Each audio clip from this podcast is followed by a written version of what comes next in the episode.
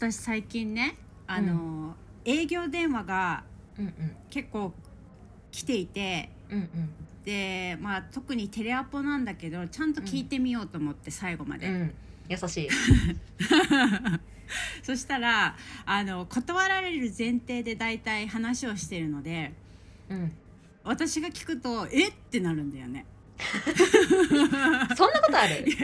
そんなことあるもうなんかその後のオリジナリティがないっていうかうんうん、聞きますよっていう手を用意してないかったりするのもびっくりしたし、うん、あとなんか言葉遣いがその統一されてない場合もあって、うん、敬語の使い方がおかしいなっていう人がいるんだよね、うん、その、うんうんここまでお話しして分かりましたかねっていうのを敬語だと思ってるおいと思って分かりましたかね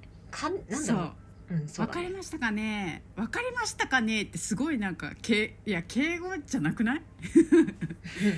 敬語じゃない敬語じゃないか、まあ、丁寧語だけどなんだろうなんか適切ではないよね、うんうんうん、場面として適切ではない。あと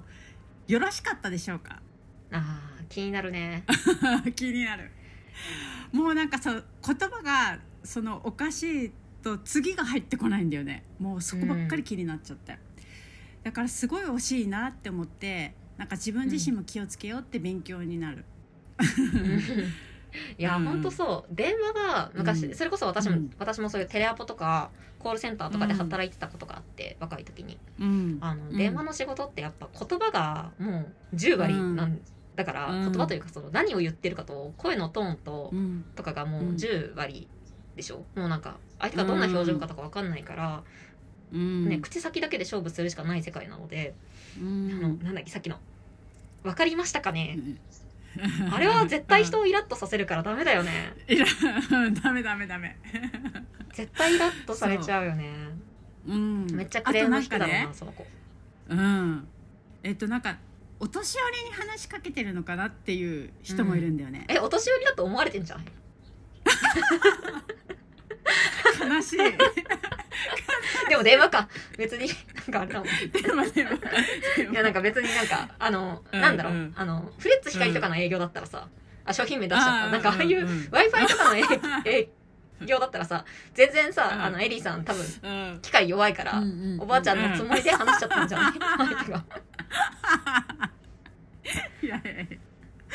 いやでもなんかその私もともと介護職もやってたからあそうだうんそうで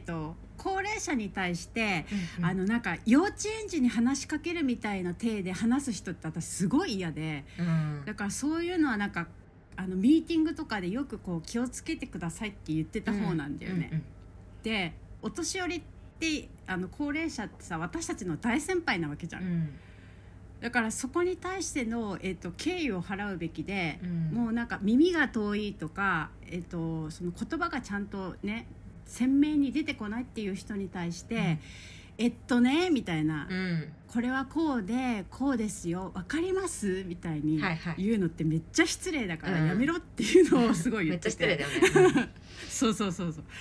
れは電話で私はやられたわけよ、うんだからすごいなんか高齢者の気持ちが分かって本当にやめようと思っていやでも電話ってすごく象徴的だけど、うん、言葉遣いとかやっぱ、うん、それでしか勝負ができないからすごく象徴的だけど、うん、やっぱ接客業全般に言えることだなって思ったね、うん、私電話の仕事って、うん、接客業そのアパレルの販売員をやってた時期の後にコールセンター入ったんだけど、うん、先にこっちやればよかったって思った、うんあーなるほどね、うん、やっぱなんか声のトーンとか、うん、私はなんかすごくなんていうかなテレアポなのにそんな成果出すみたいな結構ゴリゴリのところにいたので、うんうんうん、結構マニュアルがガチガチに固まってて、うん、さっきエリーさんが言ったみたいななんつうのちゃんと話聞く体制になった人に向けて話すっていう前提でマニュアルが組まれてたのねだから、うん、そのなんか嫌いな前提でマニュアルがそもそも作られてないのよそんなことあるって感じだったんだけどそうでもやっぱで一番その受注というかそのアポイント取るアポインターの声のトーンとか全部真似してやったら誰でも取れるから、あいつの真似しろって、成績1位のやつの真似しろって言って、その子の録音とか散々聞いて、間とか、パクってたんだよね、みんな。私だけじゃなくて、でも、それをなんか先にやっとけば、接客業の時に、なんていうのかな、接客業の場合もっと身振り手振りとか表情とか、あとキャラクターとか通じてくるから、結構どうにもなるところはあるんだけど、結構なんか若さと愛嬌だけ乗り切ってた感があるから私、23とか4とかの頃、だからなんかそう考えると先にあそこで揉まれとった方が良かったかもななんてことは電話の仕事した時にちょっと思ったりした。なるほどね、で我々さ声低い勢じゃん。そうだね。で電話する時って女性は声高い方が受け入れられやすいとかあるの？いや声高い方が今の電話機がどうか分かんないけど、少なくとも昔の電話機は声高くした方が相手が聞き取りやすいみたいな、なんかそういうのあったみたいだね。でもそれも本当なのかね、ちょっと分かんないけど、そうやって言われたりする。私なんか個人的に声低い人の方がこうやって話しててもなんか聞きやすいっていうか、ホッとするんだよね、自分が低いからなのかもしれないけど関係あるのかななんかさ、こっから声出してる人すごい苦手な、頭の上からなんか、こっからじゃ通じないよラジオだから頭の上からさ、なんか頭の先からこうキーンっていう声が出てる人でしょ。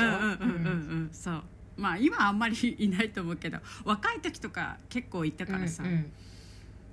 そうしたらちょっと聞きづらいなって。まあそれも多分なんだろう、じゃあそれが電話で聞きやすい音声かって言ったらそれはそうではないと思うけどね。まあ好みもあるよね。好みもある。好みもある。けどなんか別に電話だけじゃなくてさ、普通に。ビジネス全般そうだと思う、仕事するって全般そうだと思うんだけど、マイナスをなくすのってやっぱすごい大事だなって思ってて、なんか例えば敬語のよろしか、なんだっけ、さっきのよろしかったでしょうかとか、わかりますかねとかで、別に気にならない人もいれば気になる人もいるじゃん、ってことは気になる人がいる、もう一人でもいればそれはよりなんていうの、気になる人が一人でもいるんだろう、それはもうダメなんだよね。わかりますかねえとかじゃなくて、わかりますかとかでここで切るとか、でなんかそういうそのマイナスポイントを減らすっていうのはすごい大事だし、まあ電話は特に大事だけど、普段のその日常生活というか、そのなんていうの、日常業務でもそうだと思うんだよね。例えばそうだな、サロンだと。まあ、その接客とかでも、接客のスタイルとかでも、そういうお客さんしか取らないっていうスタンスだったら別にいいんだけど、例えばそうだな、ちょっと具体例が出てこない。なんかちょっと話が全然違く聞こえるかもしれないけどこんな例を言ってた人がいて、男性が女性にご飯おごるおごらない論争ってあるじゃん。ご飯を、男性が女性に、ご飯をおごらなかった時に、嫌だと思う女性もいれば、別に気にしない女性もいるから、それは別におごらなくてもいいっていう人もいるけど、でも一定数マイナスを踏むわけじゃん、だからおごられて嫌な気をする人はいないわけだから。そう考えたらおごっといた方が得だよねっていう風に言ってる人がいたのね。でそれってなんかマイナスを避けるってそういうことですよねみたいな例としてそれを言ってた時になるほどなと思って、私は断然おごられたくない派なんだけど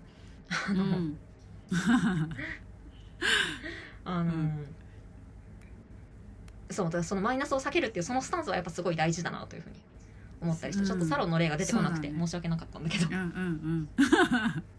ど、わかりやすい。雑談なのに10分も喋ってるよ盛り上がっちゃったよ、今日のお題は何でしたっけ？今日のお題は、もう雑談で盛り上がりすぎて2人とも忘れてるね、集客あ、そう、エリーさんから集客頼りで売り上げを上げようとしてはいけない。そう、うん、これについてちょっと今日は喋りたいなって思ってて、うん、エステとかに多いと思うんだけど、うん、まあエステじゃなくてもそうなんだけど、新規集客しました、うんうん、エステって特にそうだよね。新規集客して、まあ、体験エステとか来てもらって、うん、でそこで、うんコースの説明をする。そのコースが決まると売り上げが上がる、うん、から、うん、そこの新規ばっかり取ってコース卒業してリピート出ないから、新規集客にずっと力を入れていく、うん、っていうことが起こりやすい、うん、と思うんだよね。で、うん、これダメですよっていうことで、やっぱなんかすごく集客できる人、うん、イコール、うん、すごい稼いでる人、うんうん、みたいな印象が、うん、おそらく世の中に、うん、世の中というかそういう、うんなんつうのビジネス意識高い系界隈であると思うんだけど必ずしもそうじゃないよねっていうのが思っていて、うん、もちろん新規集客をやめましょうっていう話ではなくて、極端に捉えてほしくないんだけど、うん、新規集客しないと売り上げが上がらないっていう状況は不健全ですよねっていう話を私はもうそもそもしたくて、うんうん、まあサロンはねリピートビジネスなので、特にリラクゼーションとか、うん、まあ個人でやってるようなエステサロンとかってなんていうのコース販売とかしてないような、うん、なんていうのこう単発売りとかしてるようなところってやっぱりリピート前提で売っているので、うん、長く通ってもらうってことが強いパターンって結構あると思うんだけど、うん、やっぱその長く通ってもらうっていうのが何より大事なんですよって話をやっぱすごくしたくて、うんうん、エリさん問題です。はいLTV っていう言葉をご存知でしょうか。ああはい瀬尾ちゃんがよく言ってますね、うん、ライフリピートタイムリピート率バリューリピート率は関係ない。リピート率じゃない、うん、継続期間みたいな捉え方をしてもらうといいかな、うんうんうん、そのお客さんが、うん、一生のうちに、うん、あなたのサロンに何円落とすんですかって、うん、何円支払うんですかっていう金額のことですね、うんうん、これを伸ばすのがやっぱすごく大事、うん、でうん、例えばエステサロンとかで50万円のコースを販売してます、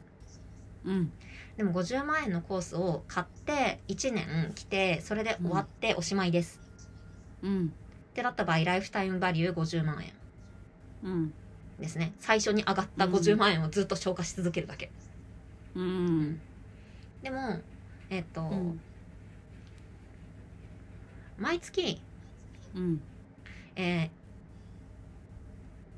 回1万円のコースに通ってくれる人が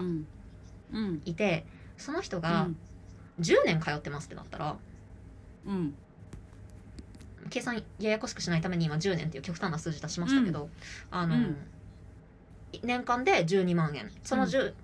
倍なの10年間なので120万円ですよね、うんうん、こっちの方がいいんですよ。いいっていうか、うん、こっちの方がライフタイムバリュー高いんですよ、うんうんうんうん、なのでうんうん、例えば、うん、新規集客して50万円ボンって上がりましたって、うんなんていうか、うん、見栄えはいいんだよね。見栄えはいいっていうかすごいなんていうのすごい短期的な視点で見ると、うん、つまり1ヶ月間3ヶ月間とかっていうこのちっちゃい期間で見ると、うん、短い期間で見ると、うん、すごくこう華やかだし、うん、売り上げがーンって上がってる感じするんだけど、うん、長期で見た時に新規集客のコスト、うんうん、特に利益で考えた時に新規集客ってコストかかるんで、うんうん、そのコストを回収しておしまいみたいな、回収してちょっと利益が出ておしまいみたいな感じになっちゃうんだけど、うんうん、さっきのねライフタイムバリュー120万円、うん、1ヶ月間1万円で10年通ってもらった場合っていう場合は、うん、あれ例えば新規集客コストにうん、例えばなんかホットペッパーとかから来てもらったとして、うん、でホットペッパーに、月5万円払ってて、で5ヶ月通ってもらわないと赤字なんだけど、例えば1人しか来なかったしね、そのホットペッパーから、うんうんうん、この人しか来なかったけどでもこの人は10年通ってくれたとかってなった場合は、うん、それも全然余裕で回収できてるわけですよ、うんまあ、どのタイミングで回収するかっていう問題はもちろんあるんだけど、うん、やっぱり利益で考えるとなんていうかな、うん、そのリピートがやっぱり利益率が高いわけですよね。うんうんうん、だから、うん、新規集客に頼ったビジネスをしてはいけないし、うん、うん、そもそもサロンってそんなに集客力いりますかっていうのが最近私思っていて、うん、やっぱリピート率が高ければ、うんうん、なんていうのかな、もう毎月10人とか、うんうん、下手したら5人とかの新規でも大丈夫なようになってほしいんですよ。うんうんうんうんうん、ちょっと振り返りだけどさ、うんうん、例えば、3ヶ月で50万、うん、払ってくれるお客様よりも、うん、そういうお客様を、まあ、新規でこう集客するよりも毎月1万でもその10年間払ってくれる人の方がいいよねっていう話だよね。そうだね、厳密に言うと、うん、ライフタイムバリューが高ければ何でもいいです。例えばその3ヶ月間で50万円払って、うん、また次の3ヶ月50万円払って、うん、またその次の3ヶ月50万円払えるお客さんがいるんだったら別にそれでもいいんですよ、うんうんうん、でもそんな人って少ないから。ああ、それってリピートって言わない？あ、そうそう、リピートとは言わない。リピーターだよ、うんうんうん、リピーターだ。リピーターがいないことには、うん、ライフタイムバリューってなりえないじゃないか、ね、そう、その通り。あ、うん、よかったよかった。そうそうそう。だからうんうん、リピーターは関係あるけど、リピート率はライフタイムバリューには関係ないから。うん、ああ、うん、はいはいはい、うん。そうそう、リピートの話ではあります。でもリピート率の話ではない。リピート率っていうのは、うんうん、新規で来たお客さんが2回目来店する割合の話だから、それはちょっと今回の話とは別ですよっていう感じかな。なるほどなるほど。はい。リピートの話です。はい、うん。そうだね。でそれでその新規集客を、うん、瀬尾ちゃんはなんかそれがないから売り上げが上がらないって思ってる人に対してはそれは違うよってことだよね。そうそうそう。うんうん、新規集客がないから売り上げが上がらないっていうフェーズは、うん、客数が極端に少ない場合はもちろんそうですよ。うん、予約が埋まってないとかそもそも、うんうん、既存客で予約が埋まってないとか。あとはもうすでに毎月30人来てるのに新規集客が足りないとかって言ってる場合は、それは新規集客じゃないところに問題がありませんかっていう話がしたいって感じですね。うんうんうん、そのね、開業して1年未満とかだったら新規集客が問題になるのはもちろんそうだと思うんですよ。お客さん獲得していかなきゃいけないフェーズだからね。でももう5年も6年もやってて新規集客がって言ってる場合は、そもそもリピート率と継続率ですね。継続率というかその継続年数に何か問題があるはずなので、うん、そこの継続期間伸ばす施策の方がお金もかかんないし、うん、ただでできること多いからリピート伸ばすための やることって、うん、でも、うん、新規集客ってお金かかることの方がほとんどなので、何か施策しようと思った時に、うん、そういう意味でもうんライフタイムバリューを伸ばすような施策を考えた方がいいんじゃないかなっていうのが、うん、まあありますね。うんうん、その既存のお客様に対して満足してもらえてないってことなのかなってこと？リピート対策をちゃんとやってないんじゃないかっていうことかな。どっちかって言ったら、なんか例えば。治療院とかで、うん、来店3日後とかに必ず電話をかけるっていうルーティンにしたらリピート率が、60% 上がったみたいな事例を聞いたことがあって、だか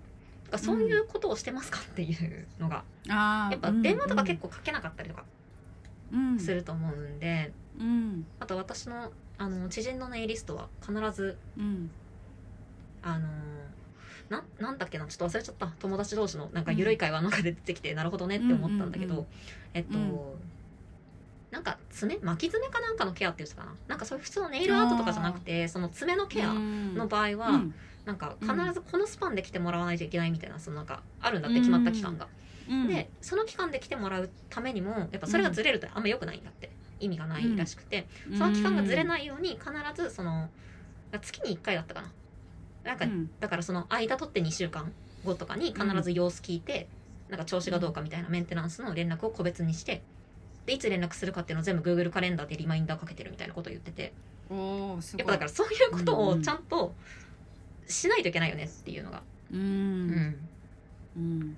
なんかそれのいい例があってね、うんうん、あのミニモってサイトを知ってる？あー、なんか美容師さんとかよく使ってるやつだよね、うん、そうそうそう、うんうん、でそのサイトが私も利用するんだけど、うん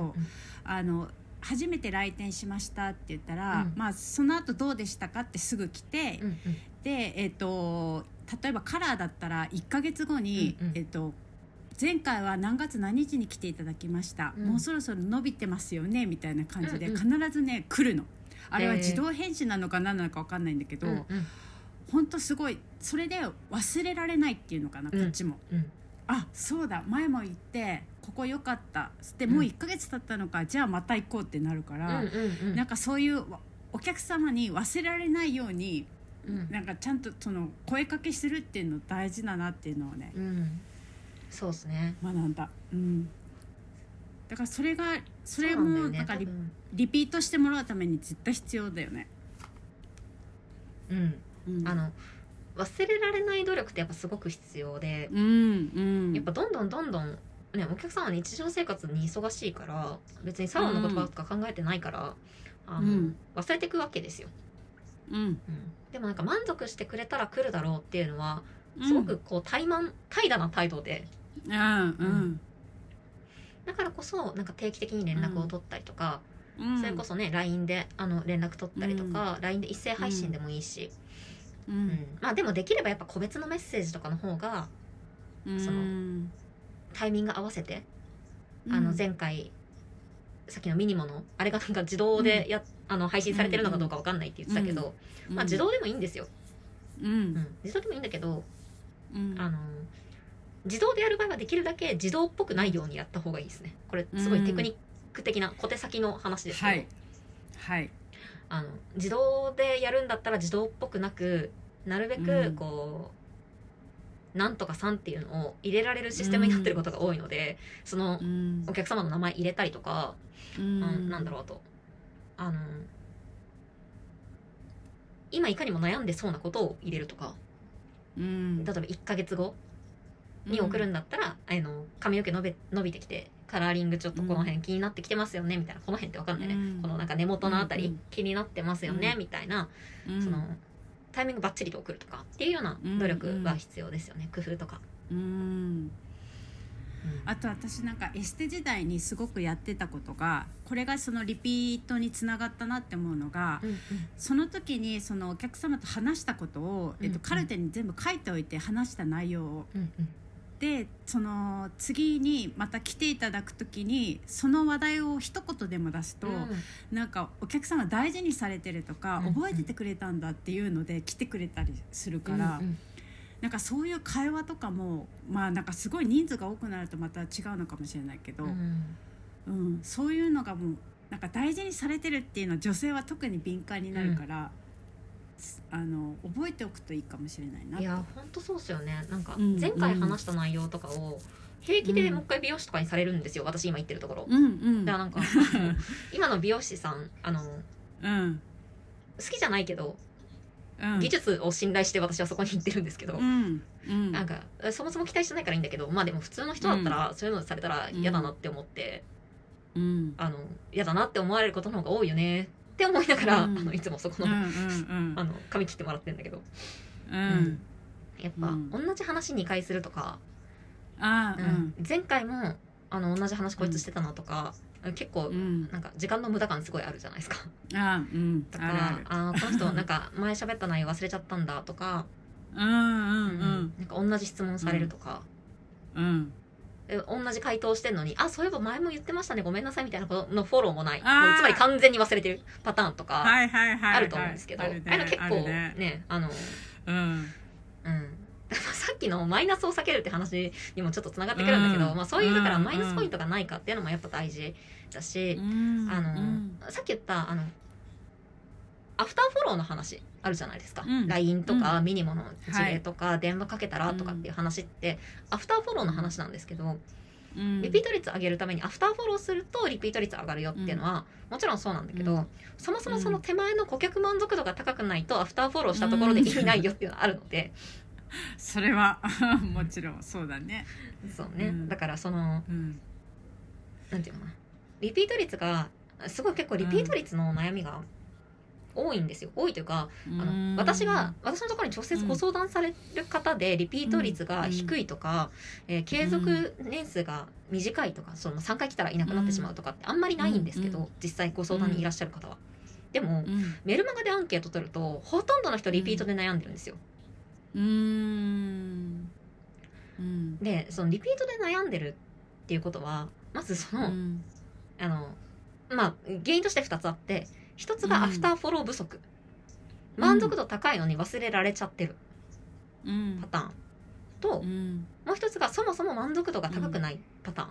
ーン、リピートしたいって思わせられてないパターンがあるので、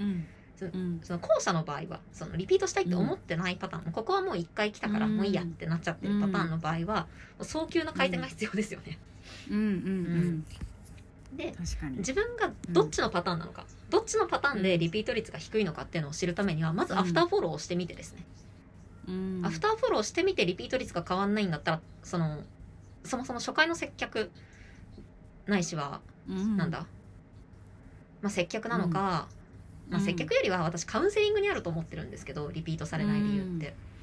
そのカウンセリング変えるとかっていうことが必要かなというふうに思ってますね。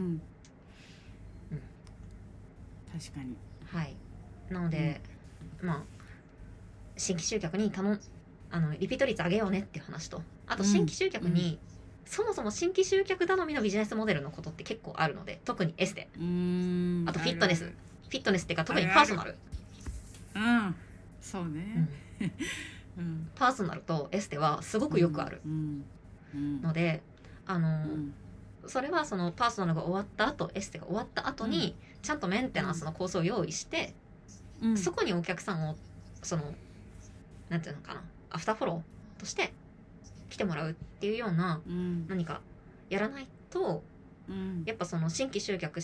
でずっとやってて、でコロナで大打撃を受けてすごいしんどくなった会社も知っているので、ついにそのリピートやっぱ来なかった月がついに回ってきたなっていう感じがして、したので、私はその話を聞いた時に、そうですね。本当そうですね。なのでやっぱリピート前提のビジネスにした方がいいよっていう話でした。はいはい。では、美容系サロンの売上アップラジオではあなたの質問をお待ちしております。質問が採用されると、30日でサロンの売り上げをアップする方法っていう、30日でサロンの売り上げを上げる4つの秘策でした。確認したら、はいはい、っていう動画をプレゼントしているので、ぜひその動画が欲しい方はふるってこちらの質問にいただければと思います。はい、というわけで今週もありがとうございました。ありがとうございました。